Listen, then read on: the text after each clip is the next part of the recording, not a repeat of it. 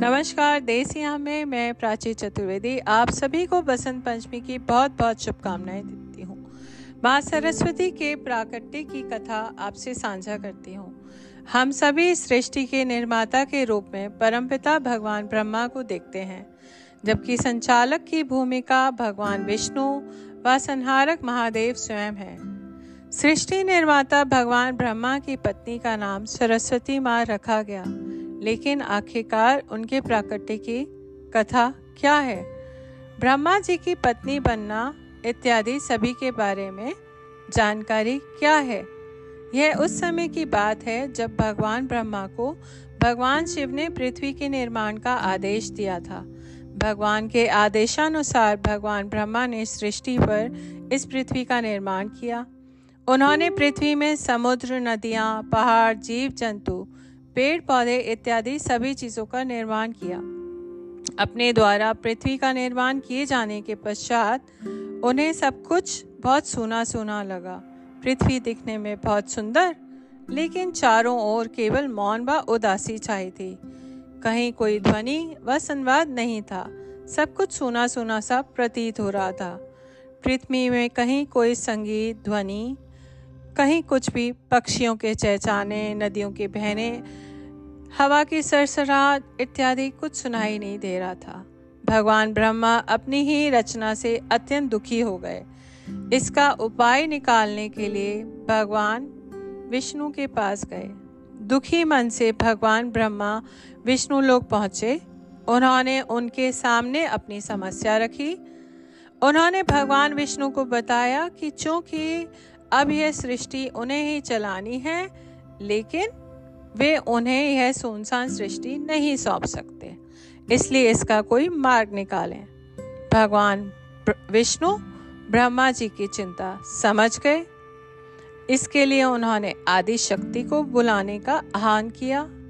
भगवान विष्णु जानते थे किसी भी चीज़ को पूर्ण, केवल पुरुष नहीं कर सकता। उसमें स्त्री का होना अति आवश्यक है। भगवान विष्णु के द्वारा आह्वान किए जाने पर माँ आदि शक्ति वहाँ प्रकट हुई ताकि वे एक नई दैव्य शक्ति का जन्म दे सकें।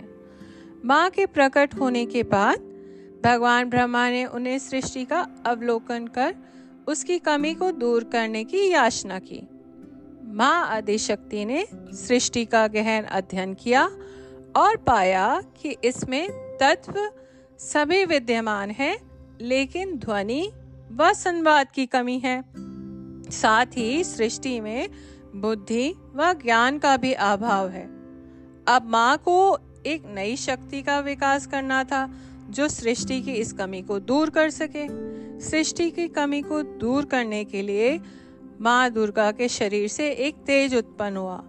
व उसमें से श्वेत वस्त्रों में चार हाथों वाली एक दिव्य नारी प्रकट हुई। उसने अपने दो हाथों में वीणा पकड़ रखी थी, व तीसरे में वर्णमाला और चौथे हाथ में पुस्तक ले रखी थी। उस नारी शक्ति का नाम माँ सरस्वती रखा गया। माँ सरस्वती ने प्रकट होते ही अपनी वीणा से मधुर संगीत बचाया वीणा का संगीत बजते ही विश्व के समस्त प्राणियों में वाणी का विकास हुआ। वायु से ससड़ाहट हुई जलधारा में कोलाहल हुआ वह पूरे विश्व में मानो चहक सा उठा हो। पूरी पृथ्वी में विभिन्न प्रकार की ध्वनिया गुंजमान हो गईं, जिस कारण किसी में नया उत्साह हर किसी का संचार हुआ। इसी के साथ उन्होंने विश्व के सभी प्राणियों व जीव जंतुओं की प्रजातियों में उनकी क्षमता के अनुसार विद्या का विकास किया माँ सरस्वती के प्रभाव के कारण हर जीव के अंदर विभिन्न कार्यों को करने की दक्षता थी। वह सभी उसी अनुसार अलग अलग कौशल विकसित हुआ।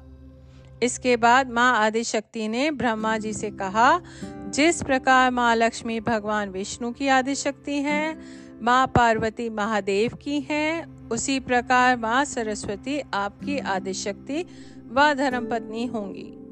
माँ आदिशक्ति के कहे अनुसार भगवान ब्रह्मा ने माँ सरस्वती को अपनी अर्धांगनी के रूप में स्वीकार किया।